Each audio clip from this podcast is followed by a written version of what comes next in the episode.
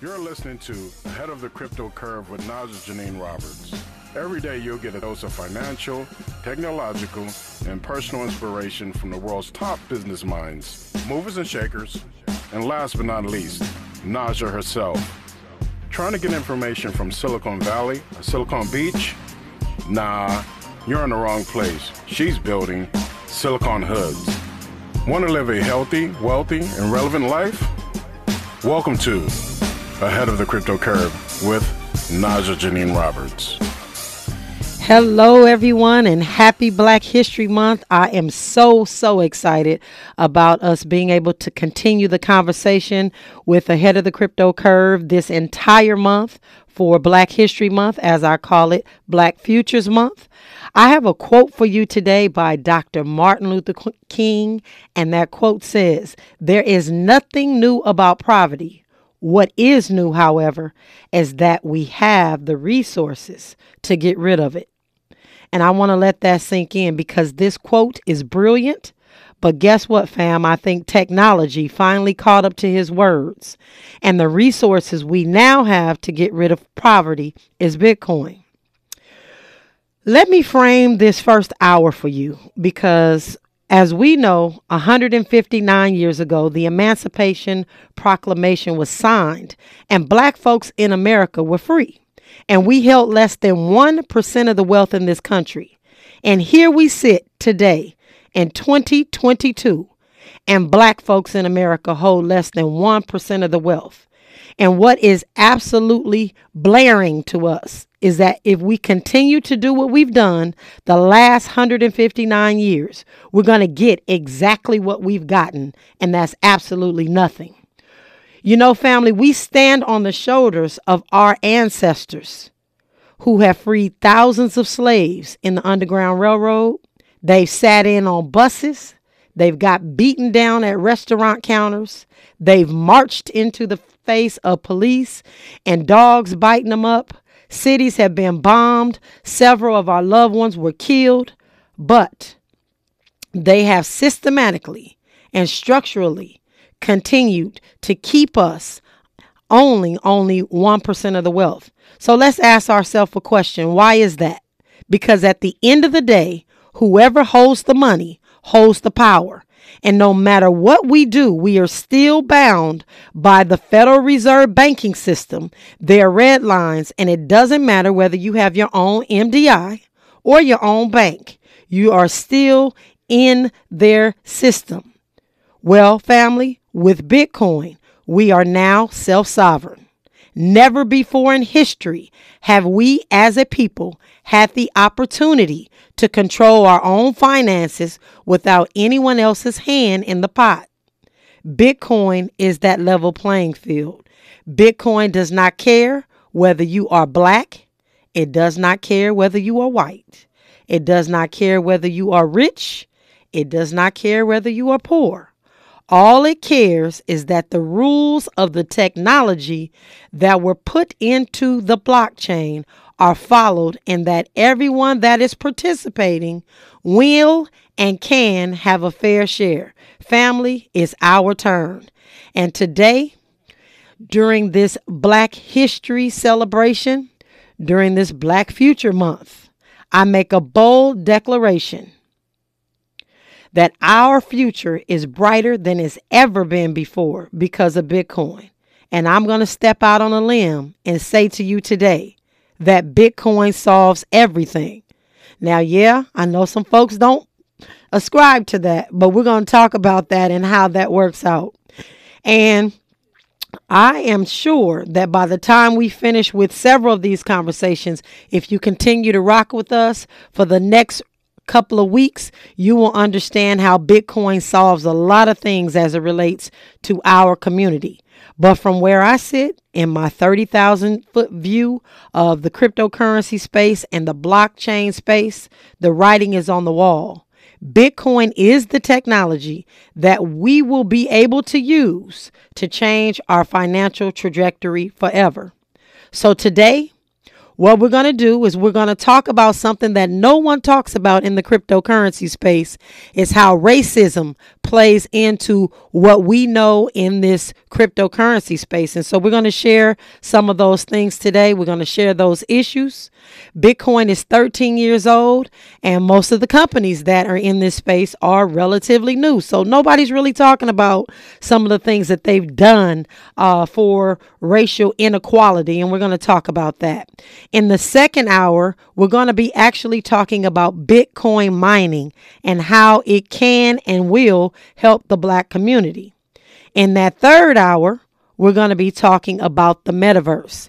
So, some of you have heard that Facebook changed their name to Meta. What is that all about? But most importantly, how does the metaverse play into the black community? What do we have to look forward to? Should we or should we not be participating in virtual reality and all of those things? And you're going to find that out as we talk today. I am super, super excited about today's show. And when we come forward, we will have some articles and we will give you some facts. And again, I always say, do not trust, verify. So we're going to give you some facts, some places that you can look, but we're going to make sure that our community is understanding a little bit more than you did last week about this cryptocurrency and blockchain space. This is KBLA 1580 Talk have a great conversations that matter. You're listening to Tavis Smiley on KBLA Talk 1580. All right, all right. And we are here and we have a whole lot to talk about. So, in this hour, I would love for you to call in. I'd like to hear what you'd like to say about these companies that we're going to be talking about. Uh, the number that you can call into is 800 920 1580. Again, that number is 800 920 1580. And we will be talking about these companies. But before I do, I want to give an absolute congratulations to Vanine Mincy. Today, she is the winner of our KBLA Black History Month swag bag. So, what we're doing is we're giving away a swag bag every single day this month. So, there's plenty of chances to win. So, all you have to do is download or open the KBLA 1580 app and tell us who your favorite historical figure is from Black history. That's really it. Once you do that, you're automatically entered to win a KBLA Black History Month swag bag that's full of some really cool stuff. So download the app or open up the KBLA 1580 app today for your chance to win. We will be announcing those winners on air every day this month. And again, congratulations to Vernine Mincy. All right, so let's get to it. So again, that number that you need to call if you'd like to have conversation about this uh, is 800 920 1580. So let's get it. One by one, they left. Some quit, others were fired. All black. The 15 people that worked at Coinbase, one of the most valuable U.S. cryptocurrency startups. Whoo, this is going to get hairy, y'all. Coinbase has a history of being one of the most racist companies in the cryptocurrency space. And why are we saying this? Because in late 2018, 2019, and even 2020, several of their black employees were taunted at work. We have some hidden videos, some footage, some other things that substantiate this. But if you go to the Forbes article, you can actually read that at the time, uh, black employees were facing so many criticisms wearing their natural hair, uh, comments in the boardroom that would lead to uh, people going into their cubicle and actually crying because things were said like, Oh, I'm glad you got your presentation in today. You know, we thought you wouldn't have it because you would be off frying chicken and eating collard greens. And several employees had gone to human resources and told human resources that they were experiencing these issues. Um, human resources did little or nothing to even try to resolve it. In fact, uh, when the investigation was supposed to have taken place, several of the employees that had complained were later interviewed and found that no one even came to talk to them about what they had experienced at Coinbase. Um, the diversity issue continued uh, to happen because there were not a lot of blacks at Coinbase at all. And, you know, they've hired since a diversity and inclusion person there. And I'm not saying that they're not trying to work on it, but the fact still remains that there are a lot of issues that Coinbase still needs to address, and they have not. Uh, after the death of George Floyd, uh, Mr. Brian Armstrong, which is the founder CEO of Coinbase, made a blatant statement to his employees that they were to leave their social justice issues at the door. And if they found anyone that um, had any type of sayings about their social justice issues on their social media that work for them, they would be immediately relieved of their positions. He gave them the opportunity to take their stuff off social media and not come to work to talk about it or walk out of the door with a severance package. Because the treatment of black employees was so horrific at Coinbase, most of those black employees decided to go ahead and actually leave Coinbase. And so they took that severance package. I had the privilege about a week and a half, I'm going to say two weeks ago, to talk to a gentleman that decided to stay at Coinbase. African American gentleman. He decided to stay because he said if he left, he wouldn't be able to be the change inside that needed to happen. And so right now he's still working for Coinbase. He reports that some of the things that were problems in the past have sort of changed, but the numbers have not been increased as it relates to hiring black and brown employees. Uh, that article also talked about the treatment of women and the um, the salaries that were different. And so while this gentleman does not know if his salary is that of his ca- of the same or equal of his counterparts, he has said that, you know, there have been several increases, but I think what uh, really bothers me is that nobody even looks at that article. And one of the things that we do need to know is because this space is about self-sovereignty, we actually have a choice about where we can spend our money and who we actually do business business with.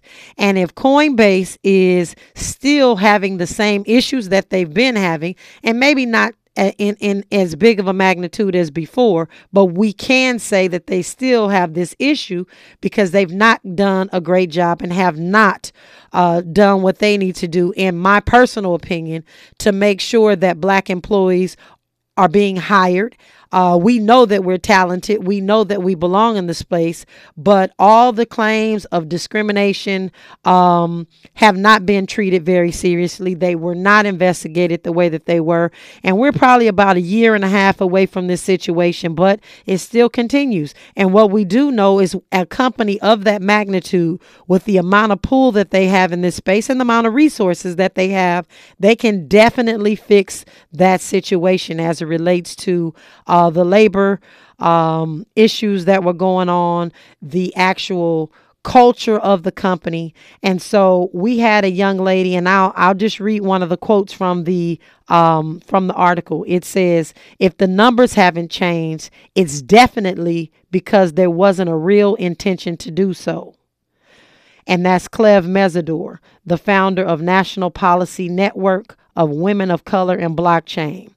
Um, and she just knows that, you know, we know now that Brian Armstrong was never committed to do this. And so a lot of times we're told things in this space to just kind of keep us from uh, ruff, ruffling feathers at the time the situations are going on.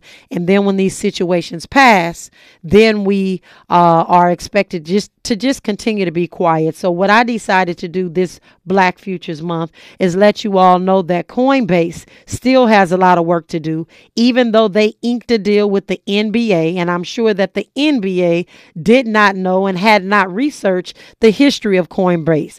And as we talk a little bit further about what Coinbase brings to us, please understand that Coinbase also has some of the worst customer service, along with the fact that they have a lot of technological issues as it relates to time for you to pull your Bitcoin out of the uh, off the exchange, as well as when your money enters into the Coinbase space. And so some folks can talk about that. And again, if you're a customer of Coinbase or you have anything that you'd like to share or add, please feel free to call in. Again, that number is 800- 920-1580 and we can talk about that as it relates to Coinbase. And so um you know there's a lot of things in this space that we need to actually deal with, but I belong to a group on Clubhouse uh, called BBB. It's the Black Bitcoin Billionaires. And we have spent probably the last year really getting our clubhouse in order.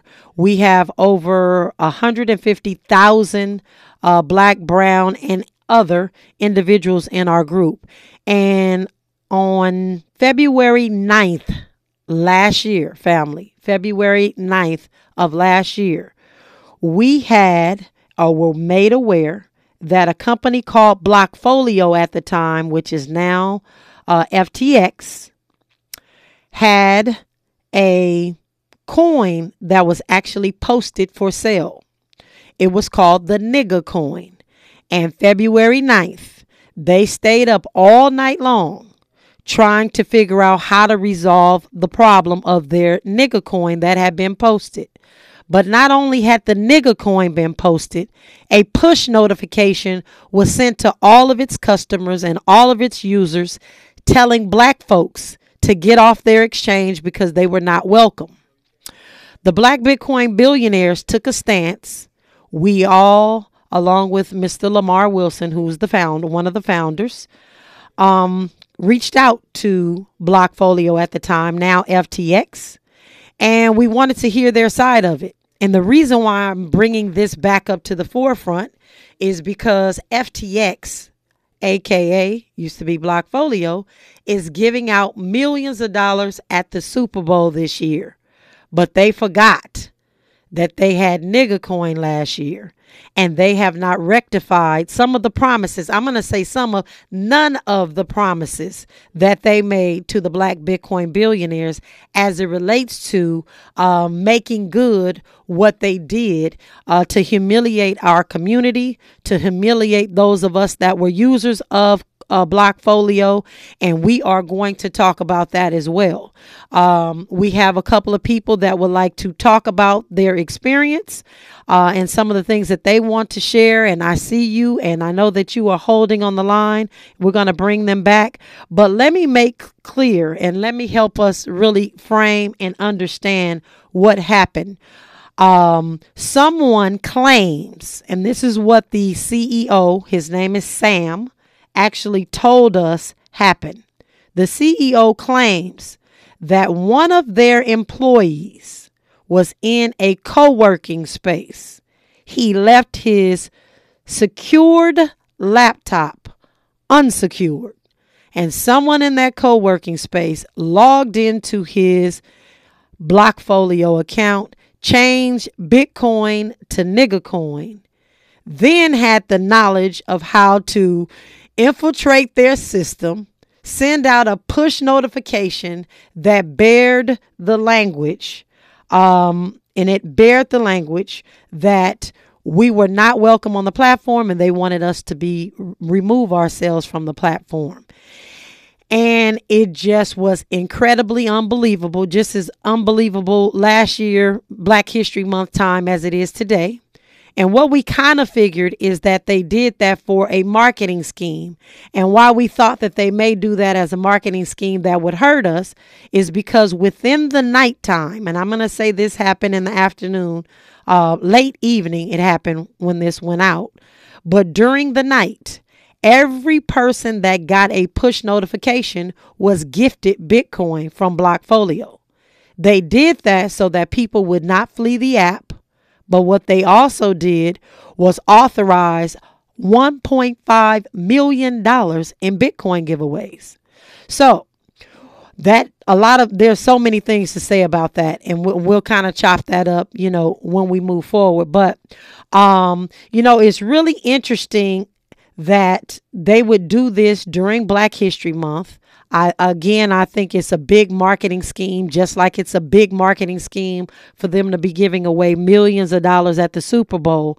But what I do want to say today is we have not forgotten we are not using FTX. So while Bitcoin is phenomenal, and I say, you know, get your Bitcoin however you can get your Bitcoin. But I'm going to say in this case, which I'll probably, hopefully, never have to say in history again, that all Bitcoin is not good Bitcoin. Because if you have to download and use the FTX, uh, FTX app, uh, to get your Bitcoin, I would say steer clear of it because, again, they did not do what they promised our black community that they were going to do.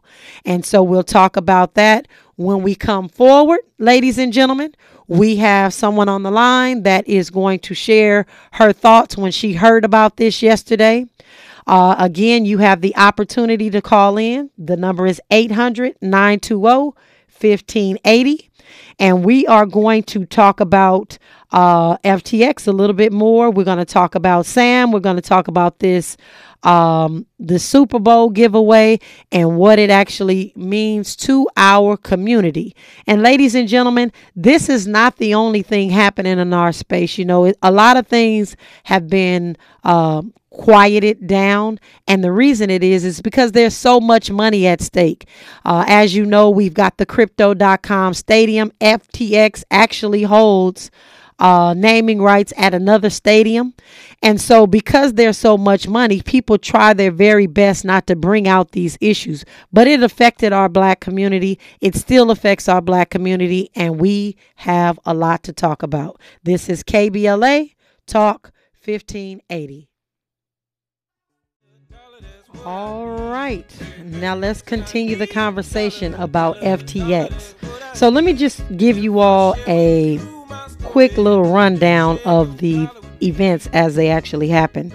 So after that night where FTX Blockfolio at the time gave out all this money to its users to stay on the platform, we were actually able to have a conversation with CEO Sam Bankman Fried, um, who is currently uh, one of the youngest billionaires, I will add, uh, just added because of FTX on the scene.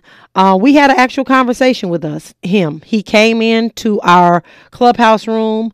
We had an in depth talk. He gave us that explanation about, um, he gave, uh, gave us that explanation about the computer being left wide open for somebody to get on.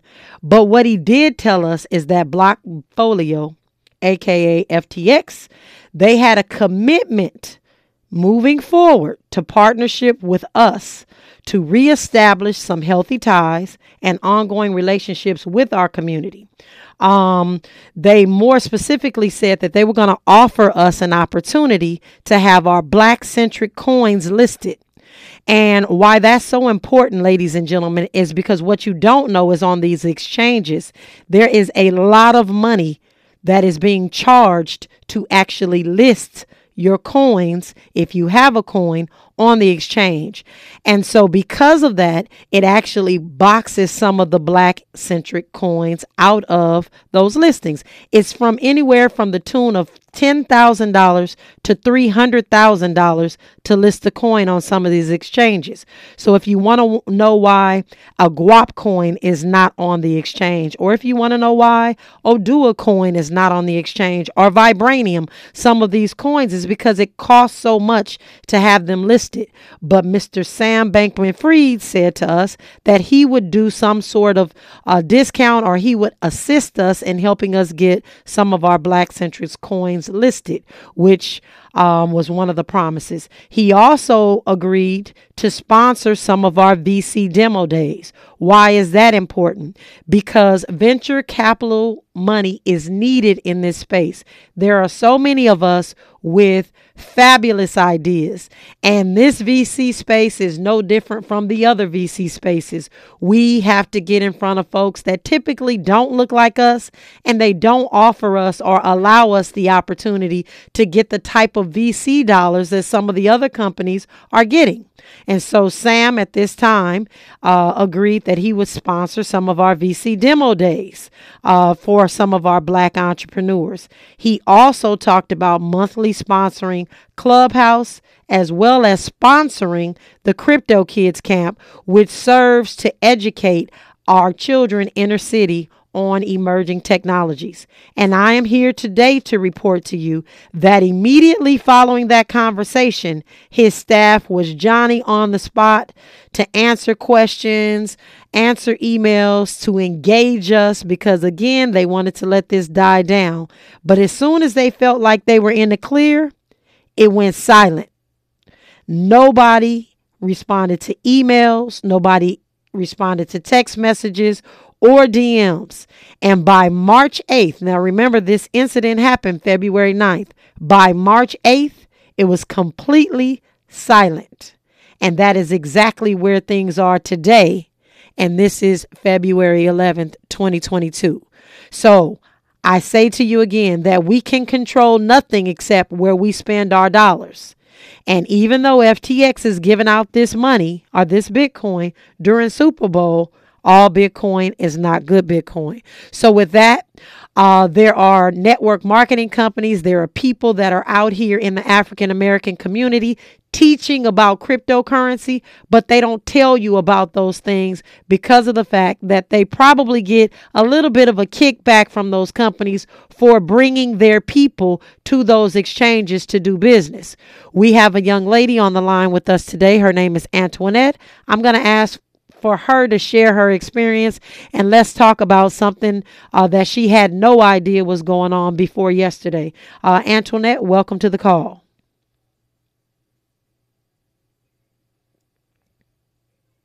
Antoinette?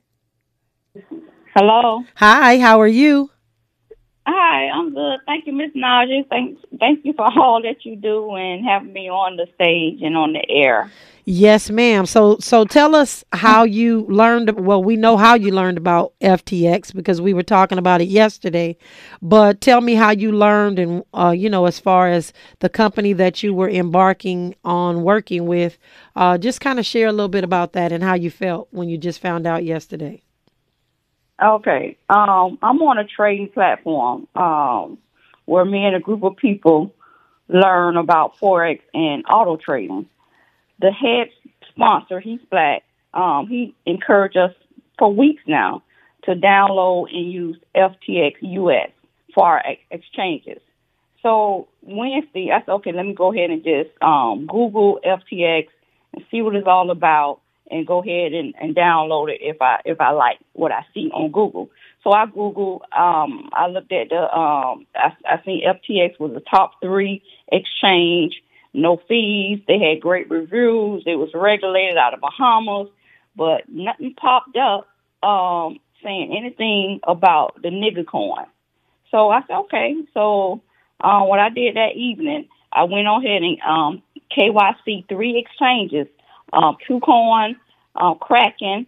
They were both was easy, uh, and I got verified right away. So I said, okay, let me just go ahead and do one more um, with the FTX had a difficult time with them uploading my ID uh, three times. So I finally got uploaded with three attempts, and um, and so now I was waiting. Um, I'm waiting for my account. I was going to form my account the next morning, Thursday, because it was late when I finally got um, verified with them.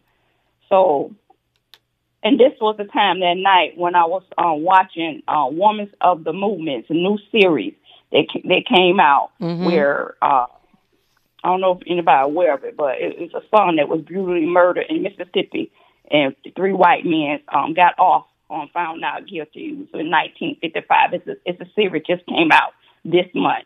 So that was I was very emotional while I was doing all this that night. Very upset. You know, this month is is very um, sensitive to us. This you know during February. Yes. Um, awareness, sharing, caring. I'm big on that. So any little thing triggers me this month. So I'm, I'm already frustrated and hurt and emotion, emotional, pissed off when I was looking at this movie, um, this episode that night. Um, so I had a, a severe headache. I ended up having to take up my Motrin that night. So some things just weren't sitting well with me. So I woke up that morning and got on with um BBB, Black Billionaires, um, to wake up with Bitcoin for um beginners on the clubhouse. And the moderators, when I got on, the moderators was talking, they came up and started talking about FTX. So I rose up because I was laying down because I still had a slight headache. So when they was talking about FTX, about what went on behind the scenes last year with the nigger coin, and and I just got up and my whole heart just dropped dropped. My stomach started, you know, twisting up and up and down. And and I spoke on the stage, but I had no idea. And I'm gonna get ready to join this and fund my my money that morning uh, with FTX, and and and I was devastated. So this is this is this is needed. We need to be enlightened on what's going on behind the vaccines because we don't know. We sign up with these exchanges, platforms, and, and we don't know what's what's been going on in the in the vaccines. Because I'm not gonna be behind and, and be with no one that's racist. Because we don't have enough of that. We don't have enough of that. We, we have. And, and, and, and as you know, and, and Miss Najah, we get very emotional when things trigger us. Yes. So, so that's just, that's just where I'm at now, and I'm here and uh, moving forward. Um, I'm, I'm just going to do a little bit more digging before I sign up with these exchanges in this Bitcoin space. Yes, ma'am. And I appreciate you coming on and sharing that bit of information just so folks really know, um, you know, real experiences from real folks that are out there in this space. And so uh, when we come forward, we're going to hear from Black Regal. Uh, this is KBLA Talk 1580. Be sure to follow and subscribe to all our socials at KBLA Talk 1580 on Facebook, Twitter, and IG. Stay in touch with us by downloading the all new KBLA Talk 1580 app on your smartphone. Your smartphone. Carry the convo wherever you go. And keep it locked to the only talk station that gives you a voice. voice. KBLA Talk 1580. We've got a lot to talk about. Interrogating your assumptions expanding your inventory of ideas. Let's get back to Tavis Smiley on KBLA Talk 1580. All right. Welcome, welcome. Uh, Black Regal, let's hear what you have to say about this FTX debacle. I just appreciate you for uh, being willing to uh, even bring this uh, to light. So, what what I experienced wasn't like a third party thing because I, you know, I was there. I was there for this that whole experience. What you talked about, I experienced the exact same thing from seeing it on the exchange to, um, you know, calling them to the carpet along with the rest of us, and then um, uh, some of their people bringing the CEO to the room. Uh, the thing that alarmed me the most uh, when the individual came to the room is that they just they seemed very uh, nonchalant about the whole situation. Even willing to uh, commit to any any type of even disciplinary action for the employee that did uh, allow this to happen. And then the, the the excuse I just found was just it, it was just like for him what what he said to us was the individual left their uh, device or their computer open in a co-working space for hours unattended. Like it just it just seems like just completely unreasonable um, what happened. And then on top of that, we weren't really even demanding anything until this individual was willing to commit to uh, some of the initiatives that we were already doing and have continued to do since then. Um, and so this person joined along and said that they made a commitment to those said initiatives that we're already carrying out within our communities. But, you know, again, they reneged on all those.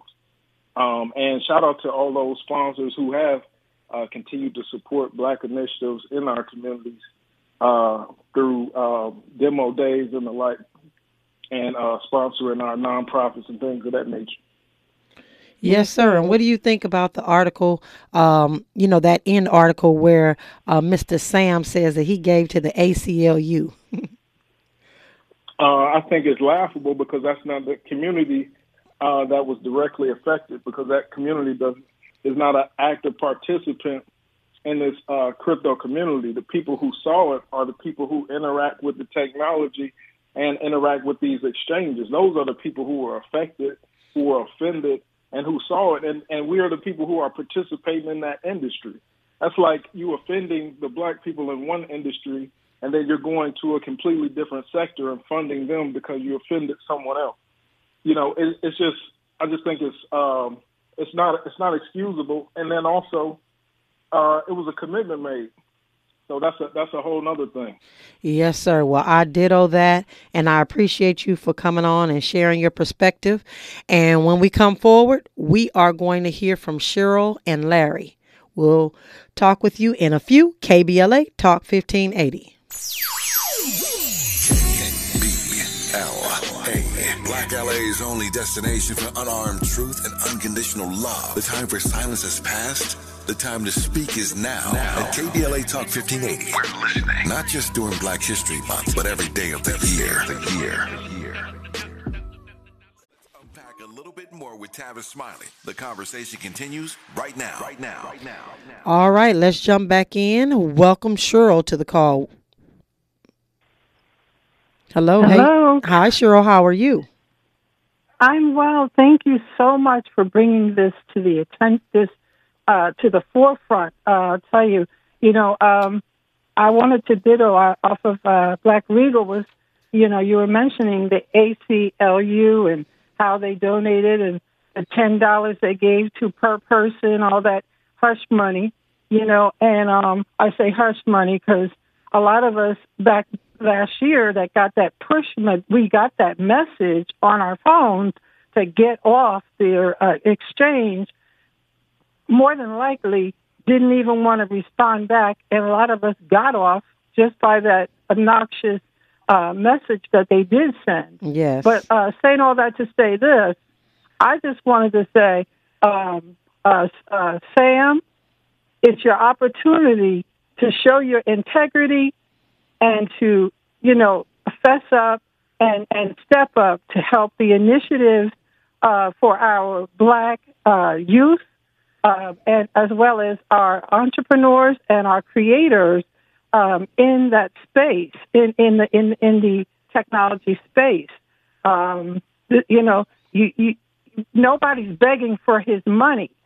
We're just giving him an opportunity to again fess up. It's time um, when people go on Sunday Super Bowl and they start uh, going to Twitter we need to continue to let them know exactly uh, who's behind the scenes and what was said behind the scenes. So I appreciate you coming up here and making it, you know, like I said, people might say, oh, that was a year ago and he gave $10 to folks and, and to um, an organization that has, has, has nothing to do with the conversation and commitment he made uh, on the net um, just so people understand the uh, the clubhouse uh, group has receipts, so they have in you know emails and so forth. So I just think that he should step up, you know. And in the meantime, we need to hold him accountable. Absolutely, absolutely, we do. And Cheryl, I thank you and I value your words and your opinion, and thank you for coming up today. And next we have Larry.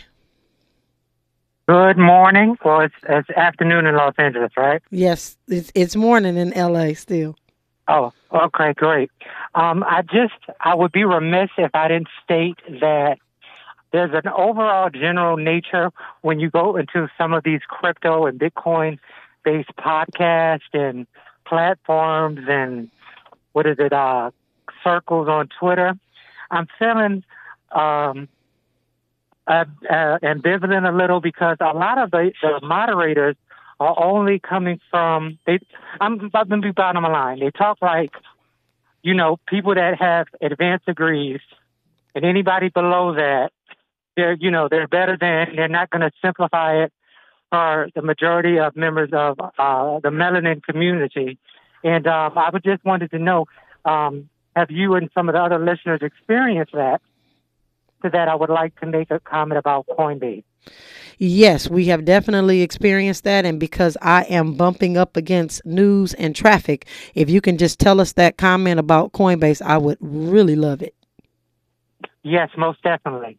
So this morning I was thinking that, okay, I got it. I initially uh, was baited by the hype, you know, direct deposit, Coinbase. But then, you know, under the guidance of wisdom, you know, I just said, let me read this fine print. So the fine print says, we're not a bank and we're not insuring your cash. Nope. So that that was disturbing. And then the they're not interfacing with Cash App or Zelle, which a lot of uh, melanin people are using Cash App because of remittance and type of sending money to help the less fortunate um, brothers and sisters. I looked at that as some, and I know they have racial issues as far as staffing, but I also was disturbed by that how they're promoting this direct deposit. Yes, because they are definitely promoting that to our community. And, uh, you know, Larry, I so, so appreciate you. I just have to say this really quick as we bump up against our traffic and news that African American buying power exceeds $1.4 trillion. We have the autonomy to spend where we want, where we want. And I beg you, in this cryptocurrency space, do not cash your pearls among swine. KBLA Talk 1580. KBLA 1580 Santa Monica. All right, welcome to KBLA Talk 1580. This is your girl Najah Roberts, aka Young Harriet, leading my people out of financial slavery, and we are on ahead of the crypto curve. And that last hour was jam packed with some issues as it relates to racism. Uh, we're going to continue that conversation when we're talking about diversity and inclusion, but always we're going to make sure that we understand how the cryptocurrency space directly affects the black community. And that being said, uh, my husband and I have frequented conferences either as attendees or speakers for, I don't know, the last five years, and we are always, not sometimes, but always the extreme minority in the conference, uh, to the tune of sometimes even being five out of two, three thousand people at those conferences. And so the reason why um, we are so adamant about making sure that our community has access is because we sit and we see folks that are making millions of dollars on a daily basis um, in fact, this very last weekend, I went to a mining conference in Austin, Texas, uh, in which I was a speaker on a panel called Women in Crypto. Um, and I was standing in line behind a young gentleman who looked to me to be about 23, 24. And he was speaking to some of the other participants in line talking about his next conference that he was going to have. Now, I don't know who the gentleman was, but everybody else did, you know, and I, I, I get that way uh, most times because, again, when there's only five of you out of uh, two or 3,000, you tend to forget some of the names, but you don't forget the faces. But this young gentleman was talking about how he started uh, with anticipation having his next conference in Los Angeles and how his deposit was $1.5 million. And and how that didn't quite work out because of the mask mandates, et cetera, et cetera. And he decided to move his conference to Miami. That being said, this gentleman said, you know what? We just went ahead and said, forget it. We left our deposit in LA and we're now holding our conference in Miami. $1.5 million was not refunded to him, he went on to say. And I looked down at his shoes and I took a picture of his shoes, and I'll post that on my social media a little bit later because this is what walking away from $1.5 million looks like with holes in the bottom of his shoes, shoestrings, tennis shoes looking frayed. And we are here in our community still trying to keep up with the Joneses and don't have $1.5 towards retirement. I am screaming from the hilltops that we are missing it as a community. Uh, not only are we missing it, we're not really understanding how this is how wealth is being created. And as we move into this next hour, uh, not only do we need to understand that money is changing, but how money is being created and how money is being made and how it affects the black community is so vitally important. So, this next hour, we're going to spend talking about Bitcoin mining. Mining is something that uh, our community has overlooked, and I will say some of us have overlooked because when I was first introduced to Bitcoin, there was a group of friends uh, that were getting together to put their money together to mine. They mined for Bitcoin uh, really early on on their regular CPUs, on their regular computers.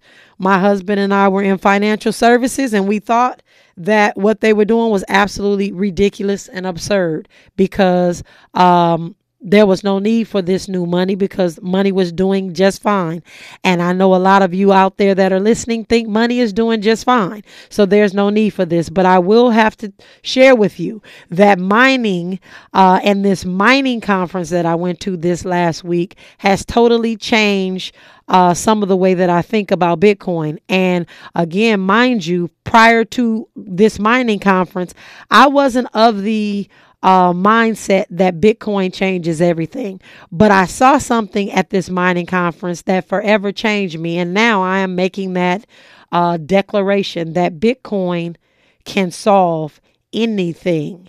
And so, uh, as we seek in this next hour to understand Bitcoin mining and how it actually equates to and will help the black community, I have some folks, some experts that are on the line waiting to share with you uh, about Bitcoin mining, what it is, and how we may or may not be able to get involved. A lot of people ask if it's too late to mine. Uh, they want to know if they can do it on their computers. And all of those questions, ladies and gentlemen, will be answered in this next hour as we take a deep dive into Bitcoin mining. There are other mining coins that you can mine for. So a lot of people are mining for helium. Uh, our children early on at Crypto Kids Camp, they're now mining Skycoin. And there's different things that you can mine, but we're going to talk about Bitcoin mining specifically because we are convinced uh, through our education, through our knowledge, through what we see on a daily basis, that Bitcoin is that coin that we definitely need to be mining. Um, with that being said, Bitcoin is our go to. So I'm not saying that you can't mine for other cryptocurrencies, but I am saying that we need to learn and understand how we fit in with this Bitcoin mining. So when we come forward, we will have Kimberly Booker and Valton. Valton, excuse me, Valton from BTC Impact. This is KBLA 1580. Be sure to like and follow Tavis Smiley at The Real Tavis Smiley and get Twitter updates at Tavis Smiley. The conversation continues when we come forward. forward. Conversations that matter. matter. You're listening to Tavis Smiley on KBLA Talk 1580. 1580. All right, all right. And we are into our mining conversation, but I have to take a second because we're getting some messages in asking what our call to action is against FTX for the Super Bowl. If you go to my social media, I put out a tweet. Uh, you can retweet it with your own comments. So if you go to Najah Roberts on Twitter or Instagram or Facebook, you can retweet to just make our community aware about what FTX did not do um, and ensure that uh, we get our some action on this item and so that we just need to be aware. So i'll say that we'll leave it at that.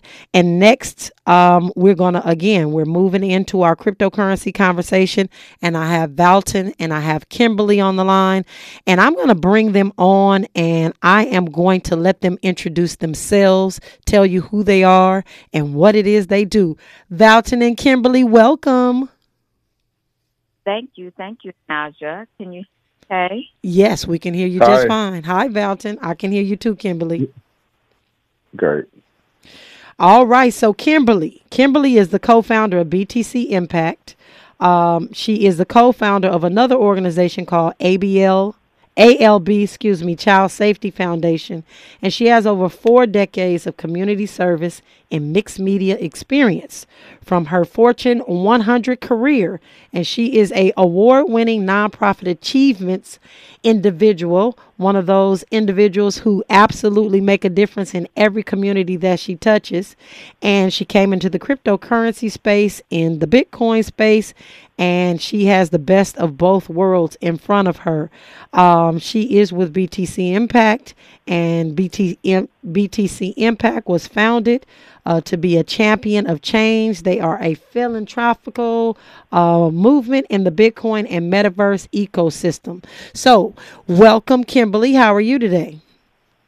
Thank you so very much, Najah. I'm doing outstanding. I really and um, I did want to just quite mention on the tail of what you were just talking about with FTX and such. We as a community, we have got to be heard. So please tweet, retweet, uh, tag them, tag their CEO, let them know that we're not going to go for the okey doke. Um, and just as Najah said, you know what, you guys, all free Bitcoin ain't good Bitcoin. So this is an opportunity that we can let let it go, and we can certainly use this shine that they're getting to show the whole world what they did not do for the community by which they harmed. Absolutely, yes, and I appreciate that. And Valton, I did not get the opportunity to properly introduce you, so I would like for you to share with us, first and foremost, how long you have been in the Bitcoin space, which I know uh, you are a veteran in this game. okay. Well, thank you. My name is Valton Eason, and um, I just want to say, well, will you cut me off if I if I go too far, or do I have some time? no, you're good. Go ahead. Okay, okay.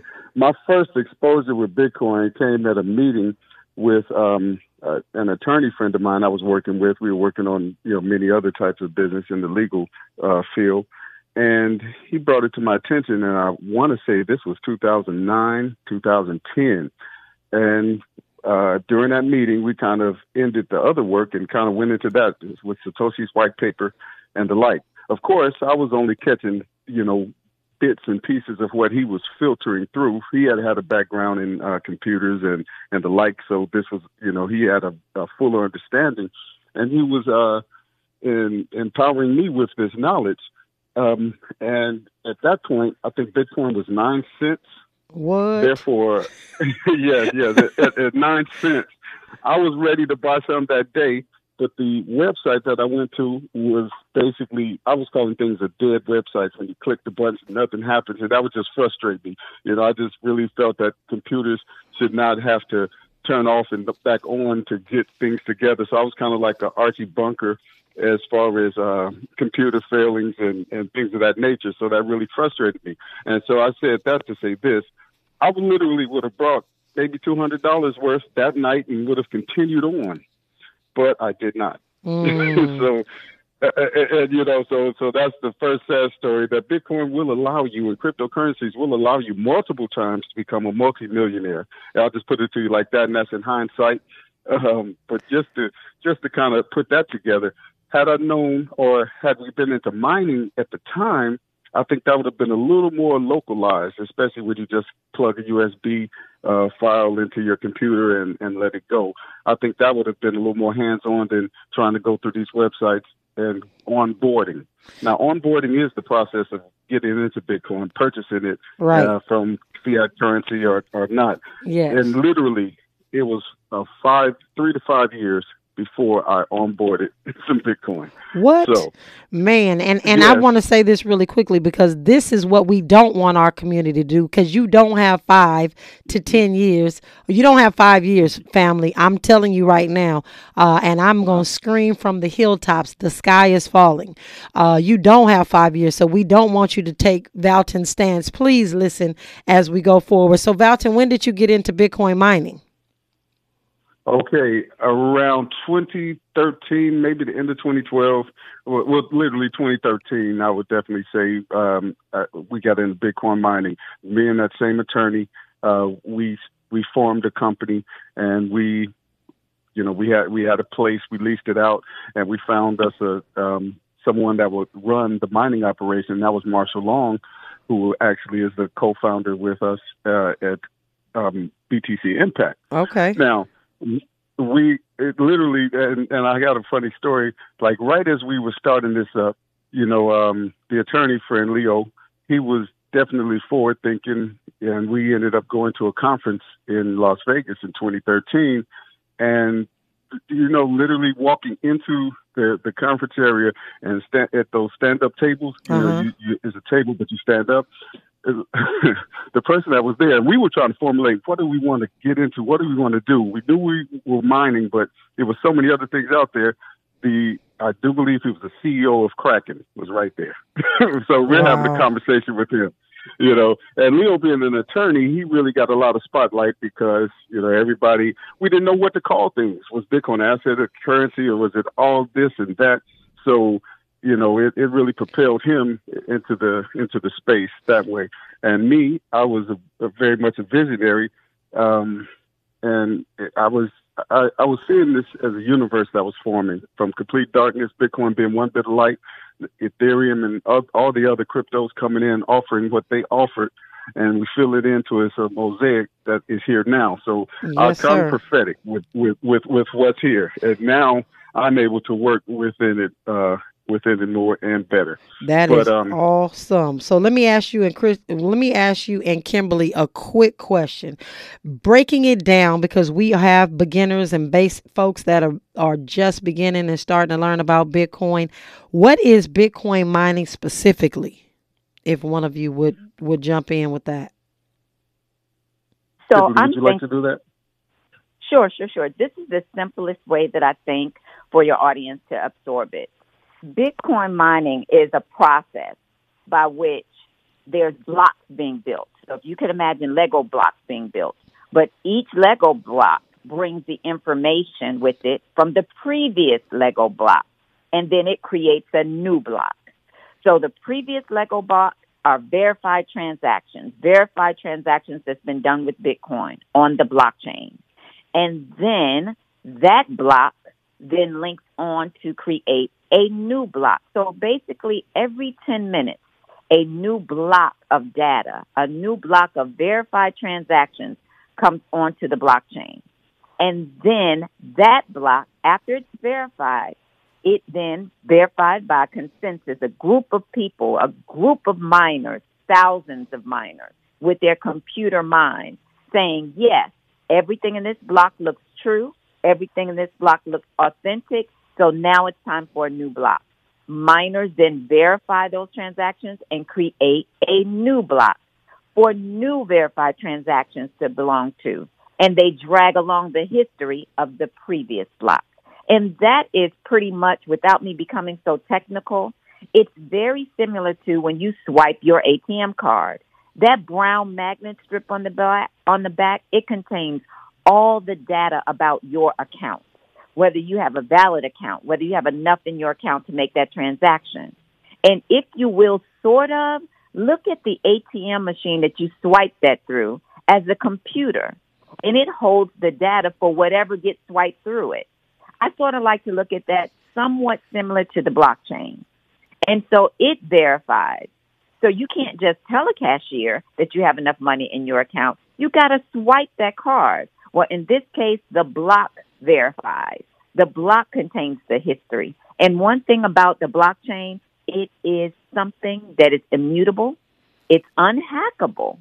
And because if you hack one block, you have to hack the block before that and the block before that. And what miners do is we validate those transactions on the blockchain with our computers, also called miners.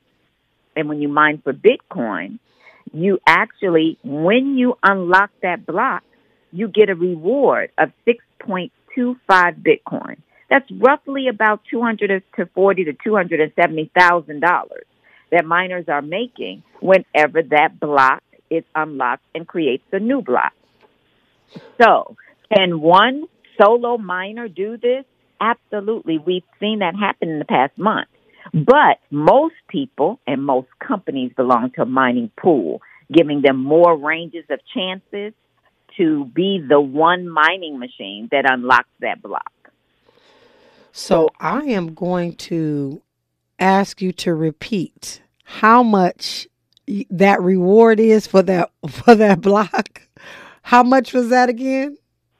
So so currently the block reward is 6.25 Bitcoin. Mm-hmm. 6.5 Bitcoin. Now, mind you, as with anything else, it does as well sort of think of it in terms of a lottery. We always say, oh, it makes no sense to play the lottery. You're not going to hit.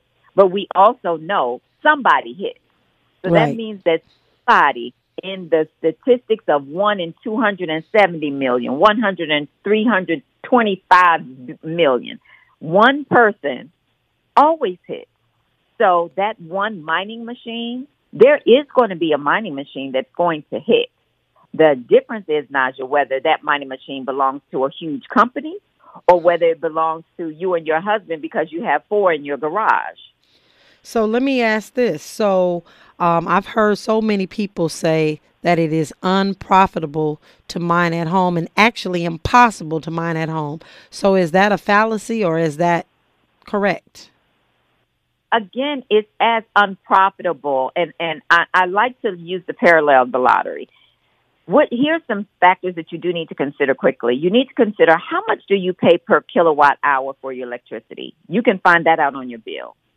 How much electricity are you willing to put towards mining? These machines need electricity. So, are you willing to take on the expense of running one machine, one ASIC S9, and those are the machines that mine strictly for Bitcoin? Or do you want to set up three or four? Or do you want to put them in your garage? They do have a noise component and a heat component. They put out heat. So, it's all up to you. However, would you be the one person that would unlock a block? Could it be you? That's not impossible. You can look into Bitcoin Magazine. You could go online and Google solo miners. Those are individuals that aren't with companies and they just mine independently themselves. But the likelihood is rare. But does it happen? Yes. And that's where I want our community to get involved. Whether we come together with our resources or whether we teach each other how to solo mine.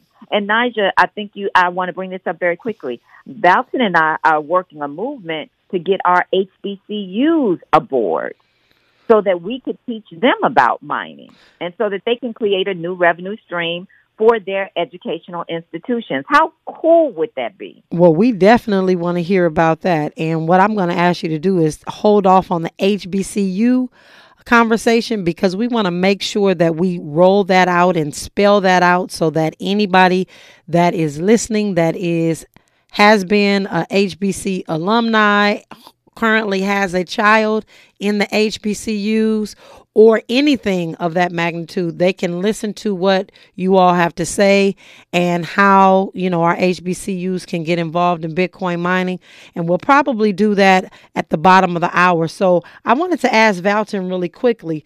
Uh, Valton, a lot of times folks come to me and they say, well, you know, um, when will that last Bitcoin be mined? And then will mining be totally over?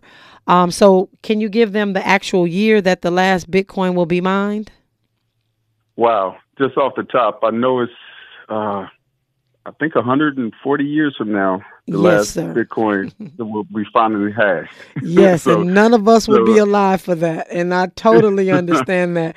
But I want you, um, when when we come forward, I want you, Valton, to really just share with us um, in in just a few, and we're gonna again we're up against news and traffic, but I want you to share when we come forward how the miners are going to benefit after the year 2140 when no more Bitcoin is actually being created.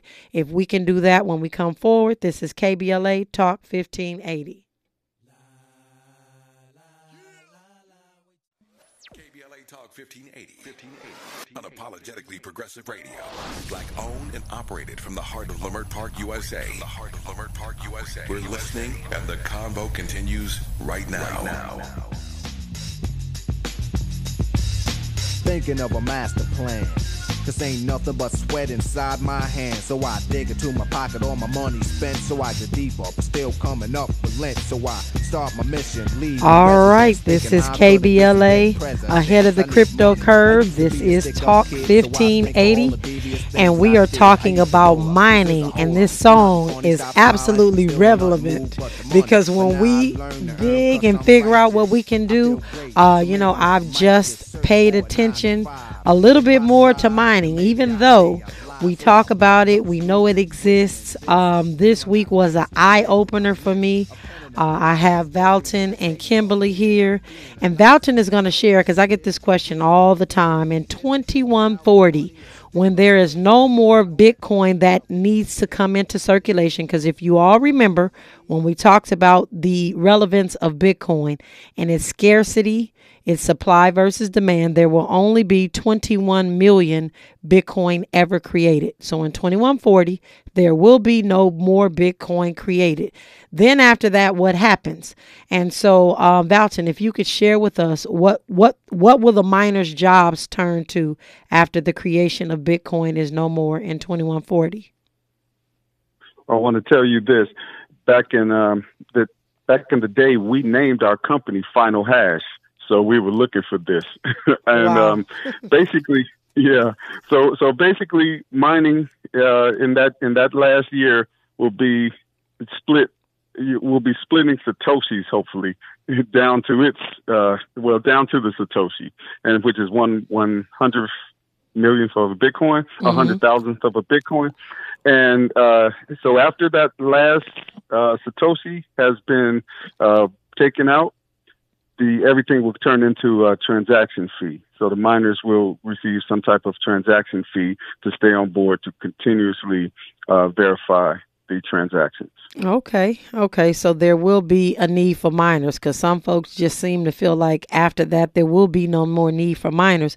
So I'm going to ask you this question, um, actually to both of you. So thinking about what you're saying, and I know that none of us will be alive in 2140 uh, unless something comes up and they mm-hmm. come up with some phenomenal technology. But I don't even know that I want to do that. But uh, that being said, if someone right now is looking at starting a mining company. And I know Kimberly has some words to say about this because just this week she and I were having a conversation. If somebody wants to get into mining today, February 11th, 2022, what would be your suggestion to them? And I'd like to hear from Valton first because I know that Kimberly has something else different because she and I were at the same conference, mining conference this week. But what do you think, Valton, about mm-hmm. somebody wanting to pop up and start their own um, mining facility right now today? I think that would be a brilliant idea. Once again, uh, the disconnect happened with me and going through other parties to maybe purchase Bitcoin uh, 10, 11 years ago. But with mining, you'd definitely be more hands on. You would be able to get assistance from YouTube or definitely from uh, BTC Impact or any of us. And you would be in a process that is all your own. Keep your equipment in good working order, even though it might not. Uh, oh, wow. Some news has hit in the last week uh, last couple of weeks that I believe three solo miners have gotten the whole block reward. Wow. You know, uh, yeah. So, so, it, so the lottery discussion that Kim had uh, mentioned is really real. And uh, don't forget, you will get a piece of the Bitcoin, even if you're in a pool with several other miners or thousands of other miners. You know, you get into a pool, but your block reward will be small, but it's something. So the value of Bitcoin versus the dollar, and it's so hard for us to always think on that. And I think Kim will probably touch on that more. But uh, when we think of things in dollar terms, we kind of devalue what Bitcoin will be in the future. So mm-hmm. mathematically, yeah, mathematically, we have to stay focused on what uh, the scarcity of Bitcoin and the like. And I think I'm kind of running away from your question. So uh, could you repose it so I can make sure I, I, get it right? No, no, no. You answered it perfectly. You answered it perfectly, and I appreciate you both. I want to switch reels, uh, and I would like for you all to start talking about the company that you all co-founded together called BTC Impact. So if you all can share um, how you all came together and what the mission of BTC Impact is, and for our black colleges. And I mean, we don't have to rush through it because we have some some time to talk, and we want to make sure that we're as thorough as possible. But what is BTC Impact? Um, so BTC Impact is a nonprofit, an educational nonprofit that has um, three missions pretty much. And Valton, please fill, fill in if, if, if I don't uh, do us justice. But I believe our first mission is philanthropic. Our goal is to spread education of the Bitcoin ecosystem to our black community, to our brown communities, to our Asian communities, to our underserved and disenfranchised communities, to our poor uh, Caucasian communities, so that they will understand the freedom and self sovereignty that Bitcoin holds for them. For some communities, this may be their only shot at the leveling of the playing field. And so we are a boots on the ground grassroots organization that goes to the people and take the education to where they are. Our second mission, mission is to tap into the um, the benevolence of some of these high tech companies who normally wouldn't think community service or wouldn't think benevolent or giving back. And we act as the conduit. We act as that agent that helps them to give back to the community and help them to see what giving back looks like, tastes like, feels like and let them see the faces through their donations. And most of these donations are in machinery. And so we get them to donate um, older generation Bitcoin mining machines to us, and we in turn use those in our educational programs, educating students, um, the community on Bitcoin mining, Bitcoin education, and what it means to be in this space. And then lastly, our goal is to partner with other nonprofits and other businesses who are doing this work as well and other individuals and just be a helpmeet to them and be a partner to them and join forces with them to strengthen their missions and their endeavors as we strengthen our own. So those are the three principles and the three reasonings um, for BTC impact, and that's how we move forward. And Valton, please add on to that. Yes. Um, yeah, pardon me. Yeah, um, basically coming in and mining, I, I believe, just really t- fine tunes you into. Uh, Salakia, pardon me. Um, BTC Impact, we will put together through a relationship with, with through Kim's Dynamics and Marshall. Uh, Marshall was a um, was a, a partner with me on Final Hash, and when after I guess speaking to Kim, he really felt he saw something here, a synergy that we could we could bring up and bring out. And with that information, he teamed us up together, and um, and we've been making hopefully beautiful music ever since. Well, that's awesome. That's awesome. So, um, what I wanted to ask, or what I want to reiterate, is that if you have are, are listening today and you are a part of a nonprofit organization, or if you are a nonprofit organization, you can partner with BTC Impact um, to bring Bitcoin mining to your organization. Uh, they have a phenomenal program. Uh, they have just recently sent and donated mining machines to Crypto Kids Camp, which is how I found out about their absolutely great program. Uh, again, there was no cost to us uh, to get those machines. We are putting those machines online today, and I'll be able to report to you all, uh, you know, the amounts of Bitcoin that we earn over the, the month. And every nonprofit organization is always looking for funding. We're always looking for ways to raise money. And what better way to do it than to utilize uh, Bitcoin mining machines to offset uh, some of those smaller things that we uh, need to do and to bring some income into the organization. So, when we come forward, we're going to actually talk about and have a deep dive about how BTC Impact can impact the financial stability of our HBCUs. This is KBLA Talk 1580. We've got a lot to talk about. Good thing we've got three hours. More of Tavis Smiley when we come forward.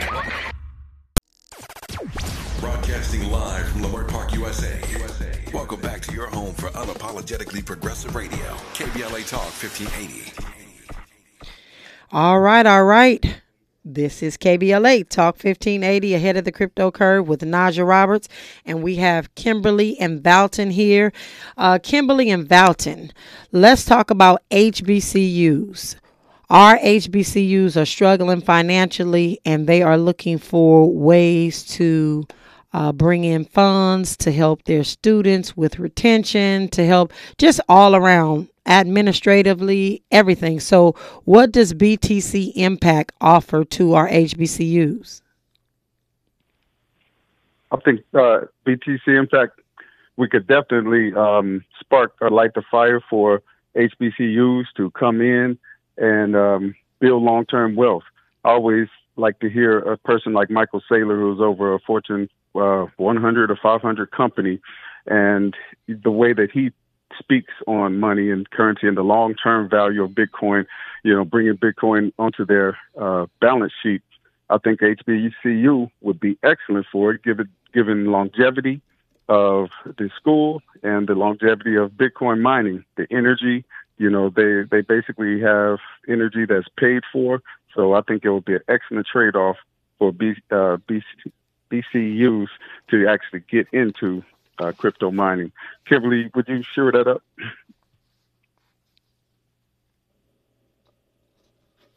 Kimberly? Can you offer me? Yeah, we can hear you. Okay. Valton, did you attend an HBCU by chance? Oh, okay. Could you repeat well, that? I'm sorry. I said, did you re- attend an HBCU by chance? I surely did. Texas Southern University, right here in Houston. okay, I wanted you to shout them out really quickly before I got started. Well, well then so I gotta I gotta come in with Bethune Cookman College. We can't we can't just let him do that. yeah, yes. Oh, okay. And, I got a daughter at Prairie View, so we got to throw another one in, the, in all the right, fire. all right, all right. Okay, yeah, go ahead, Kimberly yes, even though you are the hostess, I'm going to have to say Spartans in the house, Norfolk State University, and, and, had a, a, baby bulldog in my house as well, Bowie State University. So, uh, so you could see the the impact of HBCUs amongst the the the minds that are here in this crypto space, or even on this radio station, right? So we really feel like what Bitcoin mining could do for HBCUs is is phenomenally threefold. So, first and foremost, it's going to be a new stream of revenue for them, right? Um, most of their energy is subsidized. And so, with that, that means that they will stand to be on the profitable side of things to begin with. So, that's number one. Number two, the innovation. So, you have students that are at these HBCUs chomping at the bit, really wanting to know about blockchain technology, really wanting to know about emerging technologies, cryptocurrency, fintech. So by us supplying the machinery to colleges and universities that who may not otherwise have the resources to purchase this machinery, we come in, we teach, we teach the faculty, we teach the students, we have them set it up, we have them get their hands dirty, bringing it online, understanding the software, and then we show them what the revenue split looks like and they monitor it. They not only monitor the equipment, but they're monitoring their revenue that's being generated. So it's hands-on training, Najah. It's hands-on training that most miners didn't get when they were in school. You know, they, they didn't, no such thing existed. So what we're doing is groundbreaking. Back in the fall of 2021, we stood up our first academic mining club on the campus of University of Wyoming. Remember that, Valton? And we went viral doing so.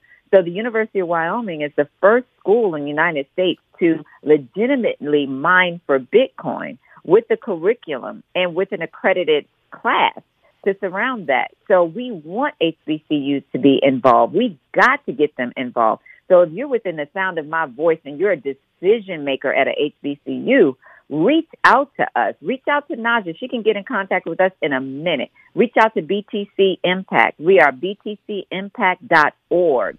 Visit our website. Shoot us an email. But please know that we will not allow HBCUs to be left behind as we go ahead in this Bitcoin ecosystem. We can't, Najah. We cannot.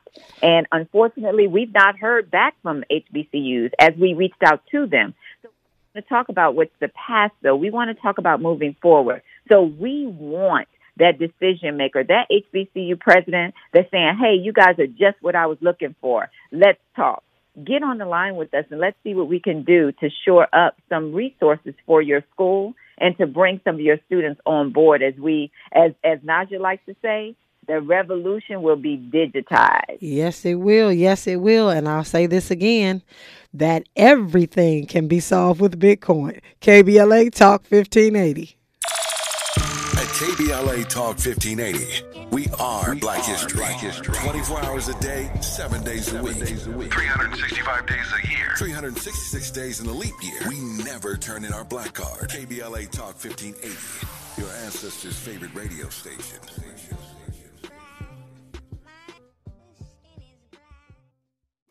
interrogating your assumptions and expanding your inventory of ideas. Let's get back to Tavis Smiley on KBLA Talk 1580. 80, 80, 80. All right, ahead of the crypto curve, we are going to announce again our winner, Vernine Mincy. You are the winner of the KBLA Black History Month swag bag that we're giving away this month for Black History Month. Um, for anyone else that's listening in, all you have to do is download or open the KBLA 1580 app and actually go on there and tell us who your favorite historical figure is from Black History Month. That's all you have to do. And every single day, uh, you will be automatically entered to win the KBLA Black History Month swag bag. And I've saw it. It is full of some great and incredible gifts. And so all you have to do is just download that app on KBL for KBLA 1580 or um, just open it if you've already downloaded, but don't forget to enter to win, ladies and gentlemen. And again, to Ver- Vernine Mincy, congratulations for that. So, uh, as we move towards the top of the hour, and we're going to get into some great information in just a few about the metaverse, I want to share with you a quick experience of mine this week at a actual mining farm and facility. Ladies and gentlemen, if you are looking for a career uh, something different from what you're doing, something that pays you more than what you uh, are currently being paid. Well, the cryptocurrency space has uh, mining, and you can absolutely do that. And when we come forward, ladies and gentlemen, I am going to share with you uh, those experiences so you can find out about the ways that folks get paid in that industry. This is KBLA Talk 1580. KBLA 1580 Santa Monica. All right. KBLA Talk 1580 ahead of the crypto curve with Najah Roberts. We're just going to briefly talk about these mining companies that are out there. So we heard from Valton and Kimberly, and they have BTC Impact. Uh, all of our nonprofit organizations, our HBCUs, anyone under the sound of my voice really needs to reach out to them to see how they can start bringing in some uh, some revenue from the Bitcoin mining space. Uh, but something happened earlier this week for me. My husband and I traveled to Austin, Texas, in which I was a speaker for a uh, Bitcoin mining conference. I got an opportunity to actually take a tour of a Bitcoin mining facility. Uh, these this facility actually had several buildings that were 1,000 feet uh, long, and they housed over 4,500 Bitcoin miners at one time, and it was just absolutely incredible. Um, one of the things that I will say is that the culture around the mining company was just in, it was incredible. It actually blew me away from the time we got off the tour bus. The employees were happy, everybody was getting along and and sometimes when you see that it seems sort of fake, but it really became surreal for me because I've never been in a place where employees were so extremely happy and I was, you know, I was pressed to really find out why. Uh, one of the first things that I did see when I got off the tour bus was I saw African American young man. And I was super happy to see him. I was talking to him about the company and the culture, how they treat him. And he was telling me they treat him absolutely fabulous. We didn't get a chance to talk much, but the more I went through this mining facility, the more I saw more African American men.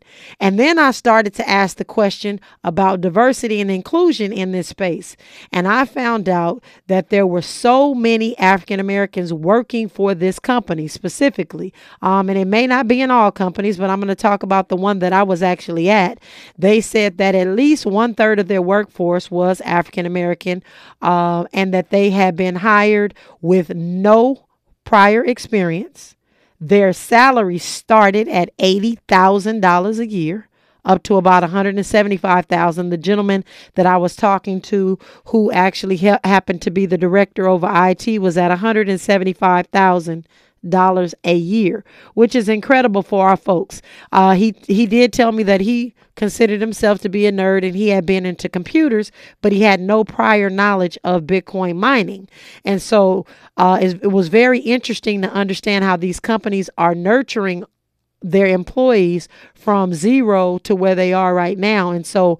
Um, giving the employees so many different benefits made those employees stay there and become very loyal to the company. And so, with that being said, they got four weeks paid vacation. Four weeks paid vacation uh, instead of two, which most companies t- do.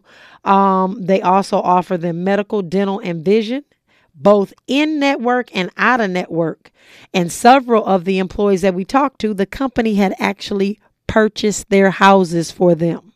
So we're talking a culture where people are going to come to work and produce uh, because they are a part of what is taking place. And the last thing I need to add is that they had revenue share. So as Bitcoin was mined and created, the employees had a pool that they all split the Bitcoin proceeds from, which is absolutely incredible. So I would suggest to each and every one of you, anybody that's interested in taking a look at the Bitcoin mining space, to please do so.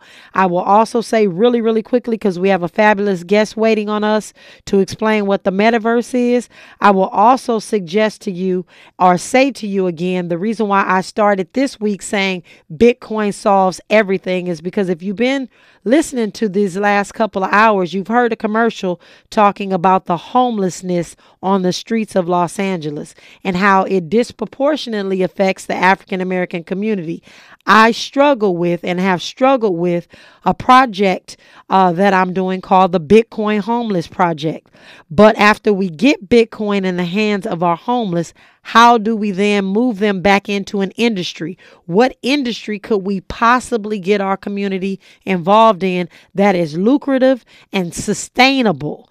And when I left that or was at that mining facility, I got an epiphany that that is what we can actually do for our community. So, Again, I make the statement Bitcoin solves everything because I saw what they were doing with their ex offenders. I saw what they were doing uh, with several people that had been disenfranchised in the Bitcoin mining facility. They have brought them not back to life because they've always been alive, but they've brought them back to sustainability and enjoying life on another level. And I am certain that we can follow the model that is being done in the Bitcoin mining space and ensure that our community moving forward has a viable um, industry that they can get involved in. And I believe that we can do that with them in the next five years and totally totally changed the financial trajectory of our community.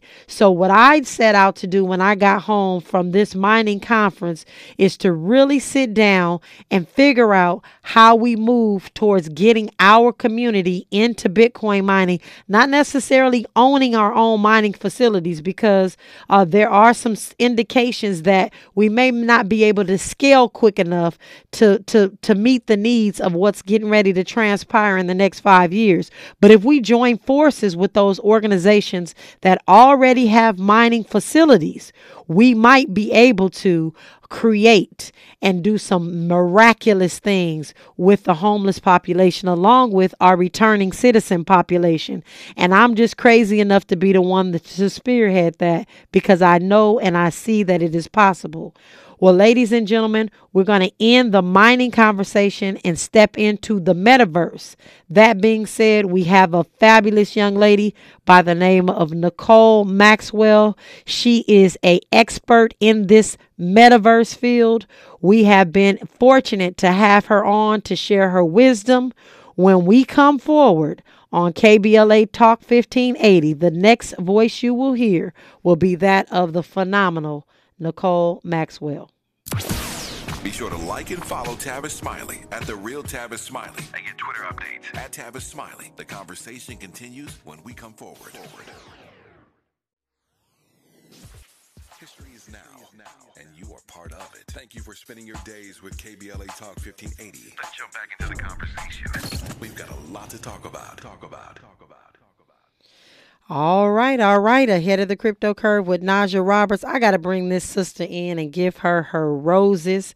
Uh, you are about to hear from Nikole Maxwell. She is a seasoned implementation consultant with Affinity for sci fi, gaming, and technology. She has dedicated her time to helping people become more technologically savvy with the process for improving tools and training. Um, after a career of migrating enterprises and organizations from decentralized processes to centralized systems, she recognizes the need for a meta mind shift. I want y'all to hear that again a meta mind shift. When it comes to this upcoming metaverse, she is our go to. She is now the chief metaverse officer for Black Multiverse Enterprises and Technical N- Consulting, where she is continually creating a space for individuals and small businesses, helping them find their way to the decentralized metaverse. Her community is called the Black Verse. It is dedicated to the education, training, and it is also advance, advancing black people throughout the decentralized metaverse and multiverse, connecting her to people uh, all over is what I aim to do today because she is going to help us understand the metaverse. Uh, if you need to learn how to utilize Discord, if you need to learn how to get in the metaverse safely, and if you want to have a meta mind shift, please welcome to our show today, Nikole Maxwell. Hey, Nikole. Hey. Hi, how Hey, are you? I'm doing great. Thank you so much. oh, absolutely, absolutely. I am so excited about you from the from the day we actually met on Clubhouse and your power, your words, and what you bring to this space. And I have to admit uh, that being in cryptocurrency, uh, we don't understand everything. We don't know all. And when you find someone that knows their stuff, you want to really latch on to them and become a student. Um, and that's what I have become in the metaverse under you.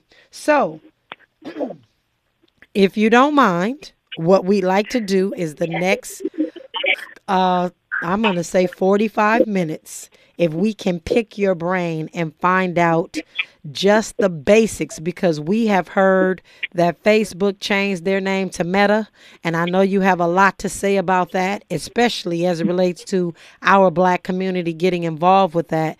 But can you start by just telling us what the metaverse is? Yes, absolutely. Thank you for having me here, Najah. Uh, being near you and in your space is always uh, just refreshing and and powerful because you are a powerhouse all on your own, and I, I appreciate being in in the same vicinity. Well, just a Uh, reflection of you, sister. Let's let's do this. What is this doggone metaverse? Web one, web two, web three? Like, what is the metaverse? You know, I like to tell people that the metaverse uh, for me is the culmination of all the things that I've enjoyed my whole life. So for me, that ha- that is uh, gaming, it's technology, sci-fi movies, and community. And so when you put all those things together, you kind of have the metaverse. Uh, to break it down a little bit more, um, the metaverse is the combination of uh, the decentralized metaverse is the combination of the blockchain, of the technology to get into the metaverse, which is Web 3.0, the decentralized metaverse, and uh, VR, AR, XR, and MR. And those R's are really important, right? So we have AR, which is augmented reality, VR, which is virtual reality, uh, XR, and MR, which are the combination of both. And so um, when you combine all of those things together with the power of the blockchain and Web 3.0, you kind of have the internet that you can get up and walk around inside of. Uh, typically, we're all used to Web 2.0, right? Uh, we have web browsers. We have a bunch of tabs open. Right now, I'm looking at mine. I have a whole bunch of tabs open, and I can scroll up, I can scroll down, I can scroll left, and I can scroll right. That's Web 2.0. That's where we are today. But when we think about the future, we're thinking about the metaverse. Web 3.0 enables us to get up and walk around inside of that internet. So you're no longer limited to just kind of this 2D experience. You now have 3D and you can instead uh, kind of envision uh, a store and going to a store online. You might go and grab a, a shirt and you know pray it fits once it gets to you. Uh, but in the metaverse, you're going to have something called an avatar, and your avatar is going to potentially look and reflect you. Uh, and so that avatar, you might slip it on, uh, slip on that shirt on that avatar, and the avatar can wear that shirt and then you know it's a good fit because that avatar reflects you and you can go ahead and have it shipped to you. Uh, that browsing experience is actually happening inside of a store and a what I'm calling a storefront instead of uh, a browser or a web page. You're actually inside of a store. You're walking around, whether you're in a headset or doing that maybe on a browser of sorts, a browser of the future. Uh, you are engaged in that actual space. When you look up, you look down, you look around, you are seeing and you are there and you are present in that space in that real time. So I'm I'm going to just ask a quick question cuz you said that sweater can be shipped to you. So I want to make sure that our listeners are aware that things that you may be able to purchase in the metaverse actually can show up at your real live house in the real world. Right. So just like how you can uh, you can go to a store right now, uh, you can go to to Amazon and click a link, and that link can can uh, in turn take you through the checkout process, and and you you you know direct your product wherever you want it to go, uh, and then receive it through FedEx or or uh, DHL or something like that. Um, the same thing can happen once we're in the metaverse. Uh, you're just going to experience things differently and then have it sent to you in a realistic way using that same type of checkout process. So I'm going to lead in really quick before we go any further. For any entrepreneurs that are out there, they can actually sell their physical goods and services inside the metaverse, and um, that's happening now. Uh, how early would they be, or are there already companies that have started to uh, take over in that respect? It's early for everyone, uh, for sure. Uh, there is, uh, there are people who are doing this. Uh, they're finding ways to make it happen, but it is definitely early. So if you're hearing this, then uh, you are what we call a pioneer in this space. Uh, you can take your industry and kind of break it down and, and see kind of where you fit, and that's what I specialize in in consulting and uh, helping people to actually have that meta mind shift. So, what does it look like for your business to be here in the metaverse? Uh, how can you bring your operations here uh, as a small business, as uh, an individual entrepreneur? What um, what methods can you take to actually be here? So, yes, uh, people can. Uh, they are doing that in both centralized and decentralized metaverses, finding ways to bring what they're doing in the real world into this space, uh, and that way they're having things happen in both. Uh, absolutely. And so, what I do want to point out really quick so that we don't have to, because I have some other pointed questions for you that I really want to ask. So, I'm just make this quick clarification for folks. There are different metaverses, they're not all interconnected. Uh, but what is the chance soon that there will be some interoperability for these metaverses, Nikole? Man, I hope. that is what I'm holding out hope for is that, you know, we get there to the point. Like technology is not there right now. Uh, it is not. But, um, you know, we are hearing that, that the technologists are hearing us ask for it.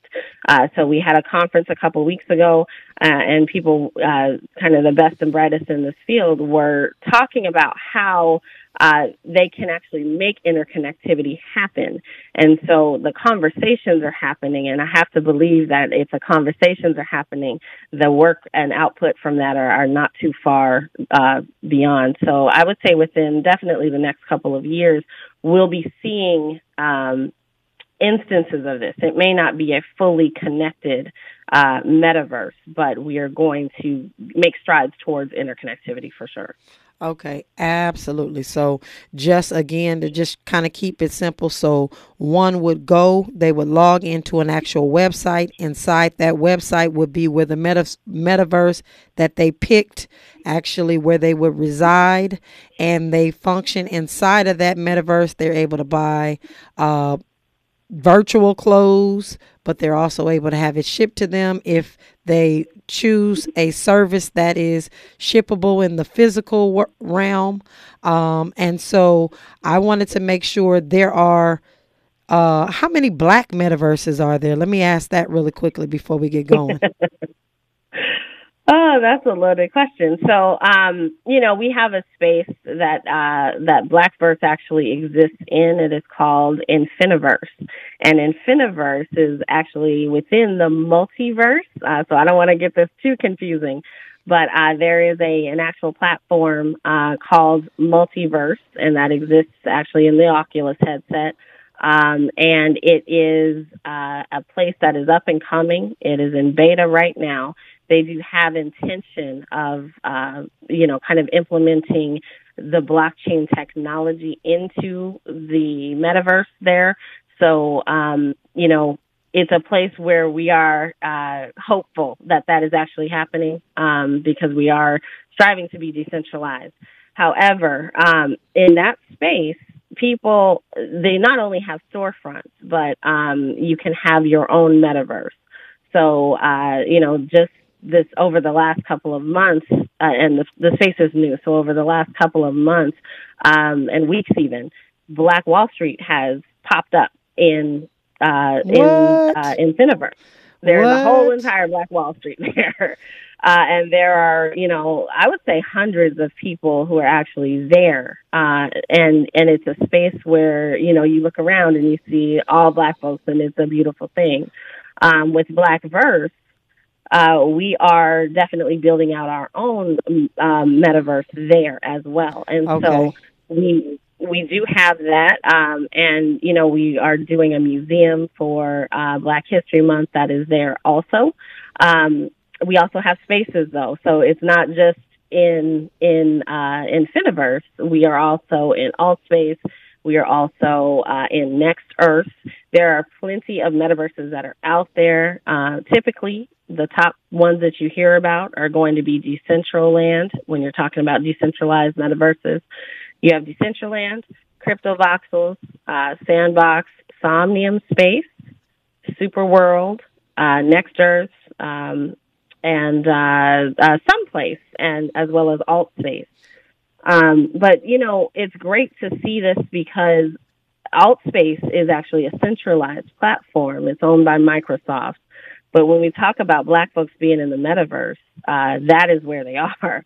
Um, that that space is thriving with with entrepreneurs and it's thriving with people who are uh, enjoying themselves in the space, whether that be on their desktop or a VR headset. Uh, we have a whole group of people um, that we meet up every Saturday from 12 to 2. Uh, if you want to join us, just join Clubhouse and find me uh, and uh, the Metaverse Meetup there. Wow. Uh, it happens every Saturday from 12 to 2. And we've taken that club uh, from, you know, just a handful of people. I remember when I first uh, joined, it was, it was just probably like five of us. And now the stage is full uh, every Saturday. Wow. So we have a good time there. And it's, it's, there's a lot going on. Uh, new, new places to visit all the time. Uh, I cannot talk about that space without speaking about one of the best creators that I've uh, I've ever met, and her name is Artsy, and uh, she is a 3D graphic designer, and uh, she creates social environments and spaces for people to be. And so, if you want to connect with her, please do. I will actually put her on my um, on my contact information, but she. It's artsy in VR, and um, she is absolutely outstanding. Creates some of the most future forward spaces that I've ever seen. Yes, yes, yes, yes. So if you need to contact Nikole or Artsy, I will have and make available all of their information. Again, I am in no way an expert in this metaverse. In fact, I uh, consulted with Artsy to get my first experience uh, in the metaverse and didn't even have my headset together. So I'm going to just say this to back up for newbies. So you do not have to have a headset. You can have a just a regular PC or desktop, correct? Right. So some of these spaces you can access via a browser, uh, like Decentraland and CryptoVoxels. You can go there right now on your browser. I believe uh, Sandbox is the same as well. Um, and really experience those, uh, you can also go in on your VR headset. And so there's a lot uh, that, that kind of opens up once you have that headset because that gives you the immersive experience um, that only VR can actually provide right now. Uh, and then, you know, other spaces offer augmented reality. And the difference between augmented reality and, and virtual reality is that virtual reality is really immersive. It's it's um, kind of when you look up, you look down, you look all around. You're you're in, engulfed in that You're that in space. it. Yeah. You're yeah. in it. You were right there. And then uh, augmented reality, though, um, you have kind of uh, like like my friend Dre actually created a app, and uh, it is on the App Store, and it's um, something that I actually can pull into my living room and I can play it. It's a tower defense game that he created, uh, and and it's something I can stick on my floor and I can actually play it there. Um, so it's where you augment the reality that is around you. Okay. Well, let me ask this question because I know we're not here to pub anybody's company uh, outside of our own. What headset, if someone was going to invest, what headset would you suggest?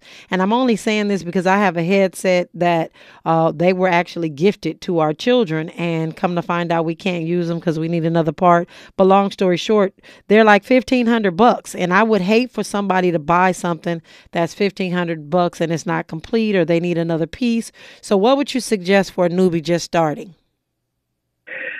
So first of all, I'm always suggest buying black first. Uh, so I would suggest uh, getting a Seek VR headset from Mary Spiro.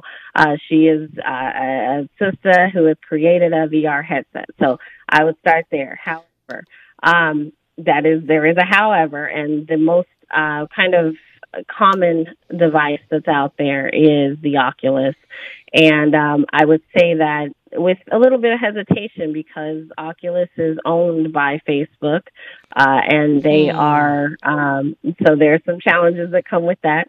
Uh, and you know, it's if you are just aiming to get into VR, that is an economical way to do that. So- All right. Well, when we come forward, we'll get more from Nikole. This is KBLA Talk 1580. Around unapologetically black 24 7. Every day is Black History Month for us. KBLA Talk 1580, amplifying black voices. Black voices. We've got a lot to talk about. All right. I do my money dance. I love it. I love it. I love it. All right. This is KBLA Talk 1580, and we are back with Nikole Maxwell. We're going to call her the goddess of the metaverse. Uh, and so we have some questions to ask her as we wrap up this phenomenal hour talking about the metaverse. What does metaverse mean for black folks? What does meta verse mean for black folks. And before you say this really quickly, uh, my husband and I were coming to the Austin, Texas airport, and he noticed the symbol meta for Facebook all over the airport subliminally.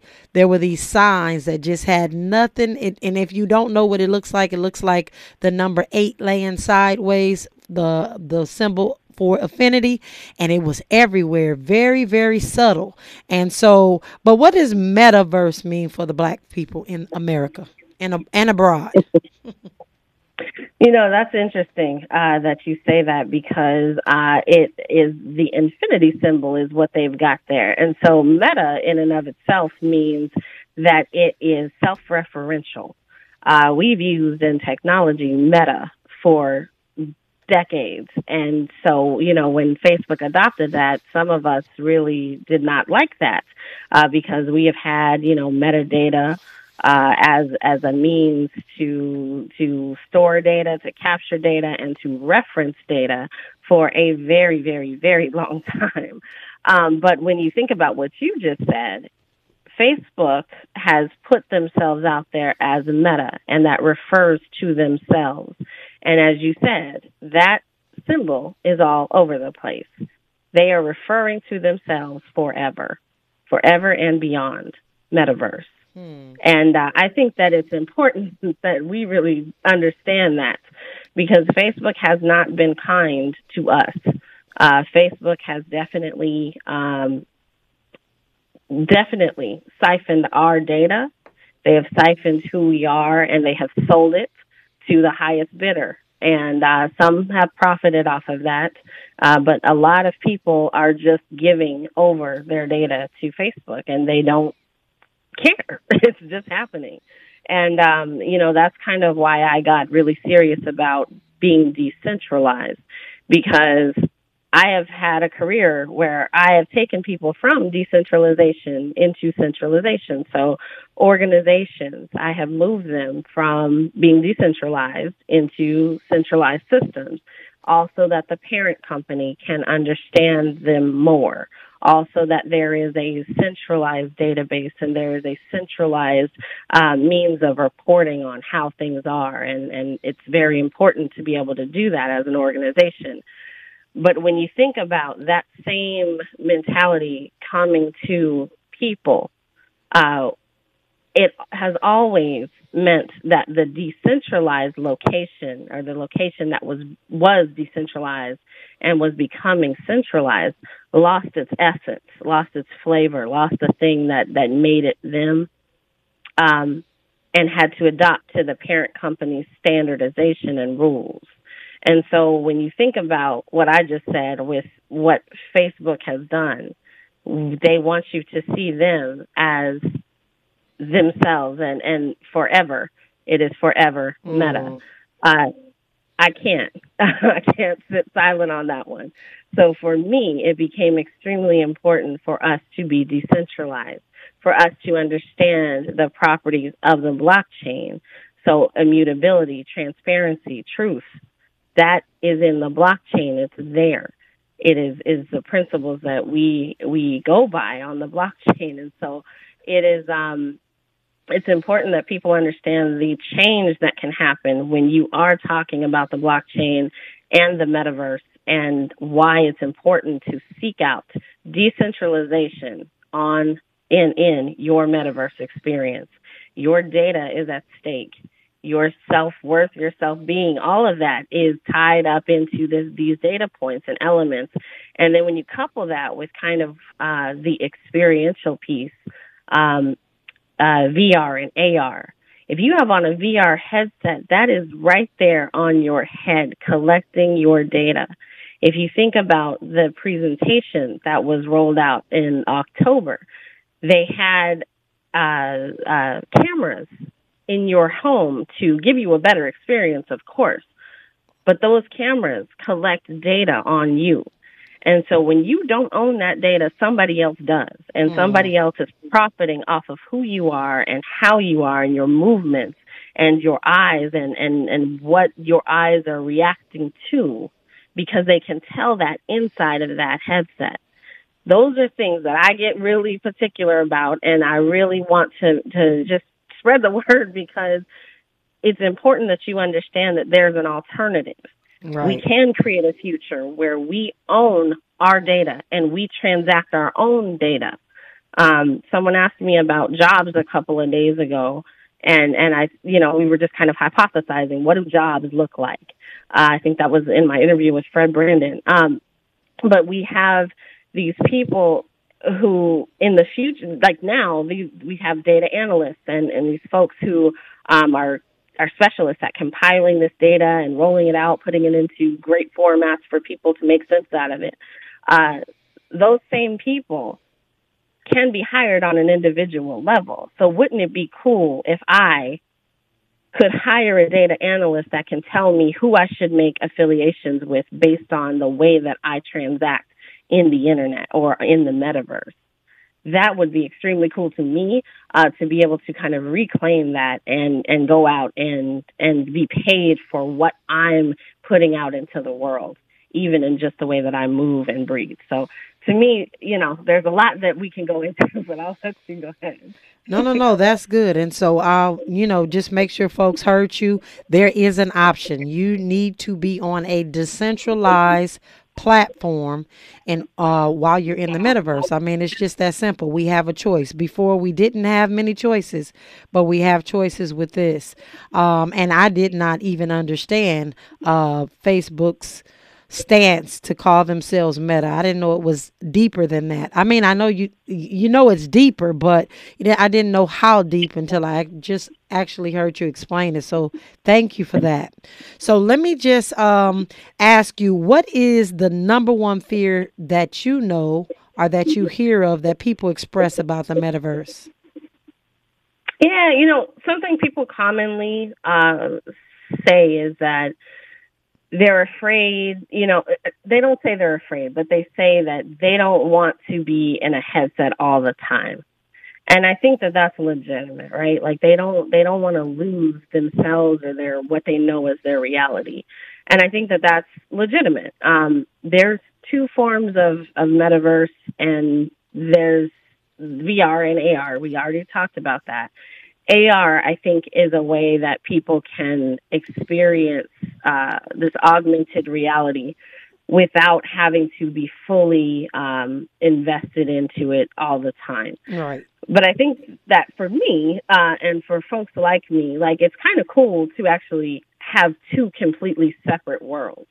Um, I don't know that I want a world where it's running all the time. Like I like being able to take off my headset and just be in my living room and not have to to be involved in like this this metaverse type experience.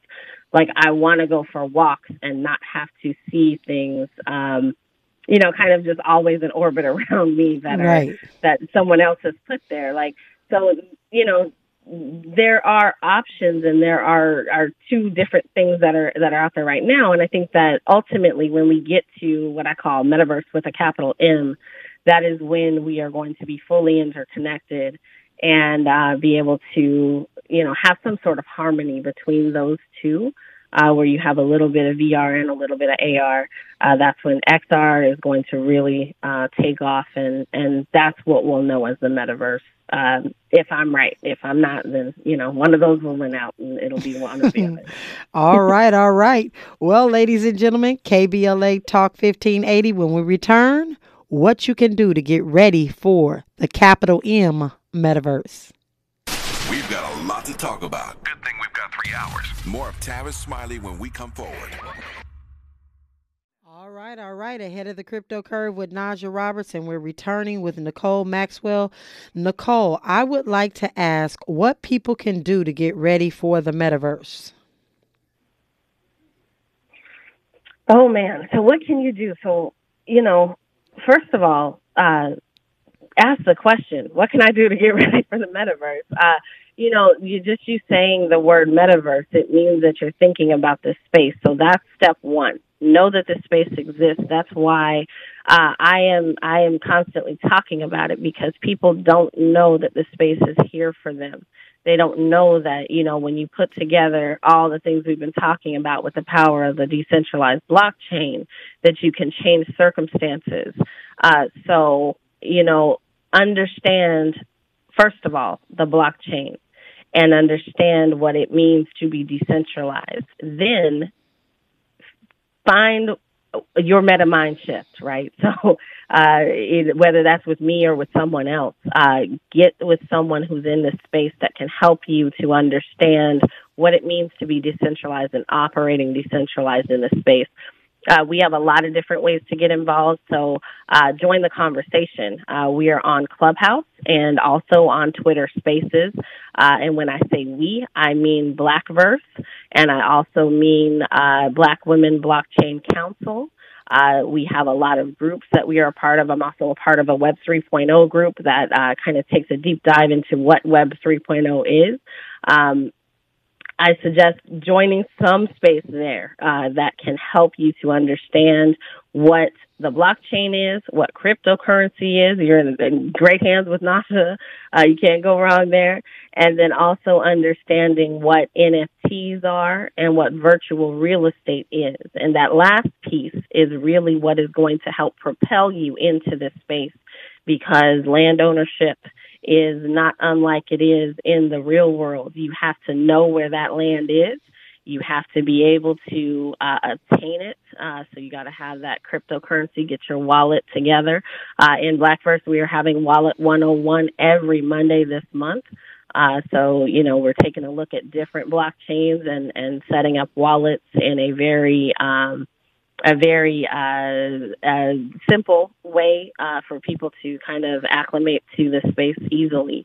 Um, and then also, one thing I will say, and I will stress this uh, as much as I possibly can learn Discord because Discord is one of the most uh, important things about this space um, because it holds our community.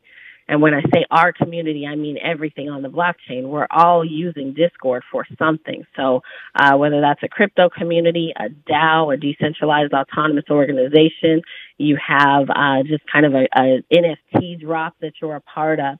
You need to know how to use Discord. And the reason that's important is because Discord sets up firewalls. So if you are in a Discord and you don't know what's going on or you don't have the right access, you are being locked out of some stuff. And you might be being locked out of airdrops, which are uh, drops that just get uh, sent to your wallet because you hold something special. You might be uh, getting locked out of um, of credits. So uh, Unstoppable Domains always does um, some bounties where they give away credits to people who are participating. Uh, being able to participate in this space in the community is everything. So you learn Discord. If you want to learn Discord from me, go directly to learndiscord.com and that'll take you to uh, my page where you can get set up um, for that as well. That is fabulous, fabulous. And when we come forward, we're going to ask you about some of the harassment that's been going on in the metaverse. When we come forward, KBLA Talk 1580. We know you have options, options, but thank you, thank you for making the best choice. The only station in LA of the people, by the people, for the people. We are unapologetically progressive. KBLA Talk 1580. Conversations that matter. matter. You're listening to Tavis Smiley on KBLA Talk 1580. All right, all right. Welcome back. Welcome back. We have Nikole. Now, Nikole, as I was driving over, some folks were asking me about uh, experiencing harassment in the metaverse. So, can you share a little bit or bring a little bit of light to that? Yes, for sure. Uh, I will say that the metaverse and gaming are sort of um, linked. Uh, I would see gaming as, especially uh, MMORPGs or console gaming, as kind of the foundation for what the metaverse can be. Uh, harassment in those spaces is not unusual.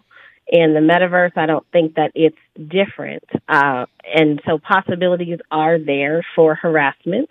Um, I am aware of the two stories that came out about individuals being harassed in this space, uh, and I find that it's egregious. I also find that um, in this space we do have more protections than in real in the real world. So in the real world, when someone's harassing you, uh, there's not really a whole lot you can do about it. Um, you are you can you know block their number in some instances but uh depending on your carrier that number's still going to get through uh you can it's hard to pick up and move when someone's harassing you uh in in your real life um but in a virtual space you do have uh access to quite a few different tools from being able to mute someone So, you know, in real life, I can't mute you uh, if I if I want to, but man, that'd be a great feature. uh, I can't. Um, I I can block you entirely so that you can't see me and I can't see you.